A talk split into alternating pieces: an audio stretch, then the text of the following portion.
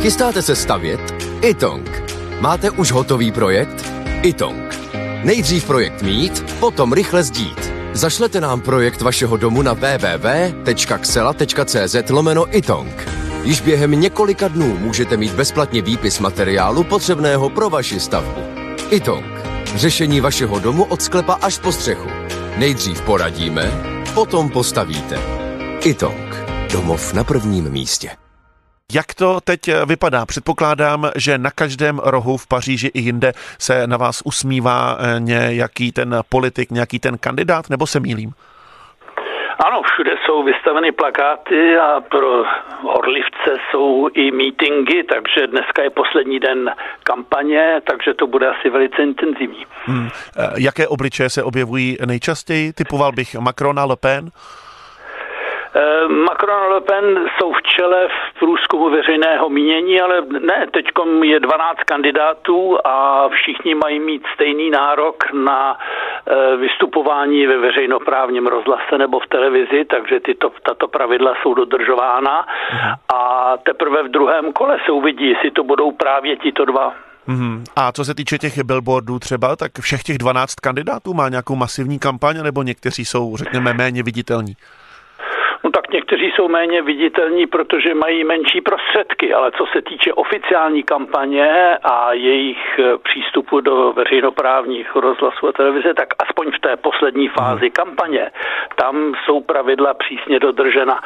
Eh, a samozřejmě eh, všichni se strefují do Macrona, protože Macron je kandidát, ale zároveň je prezident, takže samozřejmě plní svou funkci prezidentskou a navíc předsedá teďkom Evropské unii, eh, takže samozřejmě je tady, eh, no, ne podezření, nespíš nařčení, že eh, využívá této situace mhm. nebo této funkce, aby samozřejmě měl výhodu vůči ostatním kandidátům, kteří možná mají menší viditelnost ve, veřejným, ve mhm. veřejném prostoru. Mhm. O jakých tématech se eh, mluví při těch debatách? No, kam, kampaň byla zvláštní, protože v první fázi, úplně v první fázi se mluvilo hodně o bezpečnosti, migraci a podobných tématech. To platilo na konci roku, ještě na konci minulého roku. Válka na Ukrajině to všechno posunula jinám a najednou tu bylo velké téma bezpečnostní, tedy v jiném slova smyslu, tedy válka v Evropa, co s tím můžeme dělat, jak se musí jednotně postupovat, sankce a najednou toto všechno bylo e, klíčové. Otázka, ano, válka a mhm. mír, to je vlastně nejdůležitější otázka v politice.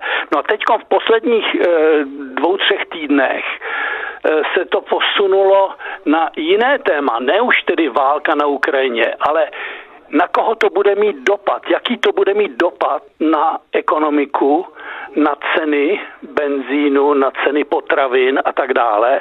A z toho už netěží Macron, z toho těží spíš proti kandidáti, zvlášť teda Lepenová, která sází právě na tuto ochranářskou dimenzi. Já vás budu chránit proti dopadu eh, eh,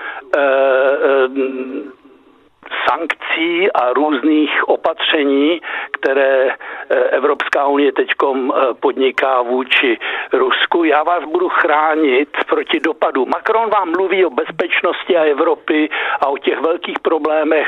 Eh, já vám budu, já se budu starat o dopad na obyčejného člověka, na vás, obyčejné voliče. Takže myslím, že tohle je hlavní důvod, proč v posledních dvou, třech týdnech nabrala hlasy.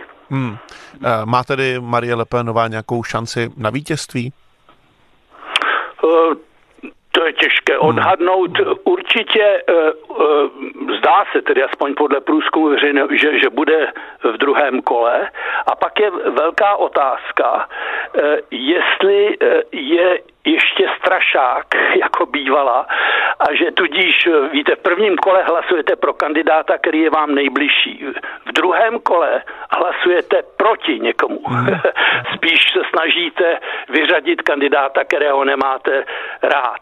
Takže e, e, to platilo v minulosti, že prostě kandidátka z té národovecké krajní pravice byla považována za naprosto nevhodnou na prezidentskou funkci. Mohl to být protestní hlas, ale ne hlas pro e, kandidáta na prezidentskou funkci. No ale a to vypadá, a že... umírnila svůj tón a snaží se teďkom se prezentovat v jiném světle. Také jí pomohl kandidát ještě pravicovější než ona, který najednou z ní udělal umírněného pravičáka. Takže velká otázka bude, kolik lidí skutečně přijde hlasovat v tom druhém kole. Jestli třeba levicoví voliči budou ochotni přes averzi vůči Macronovi hlasovat pro něj v druhém kole. To vůbec není samozřejmost a to je velká neznámá pro to druhé kolo. Ale teď před sebou hmm. máme první kolo.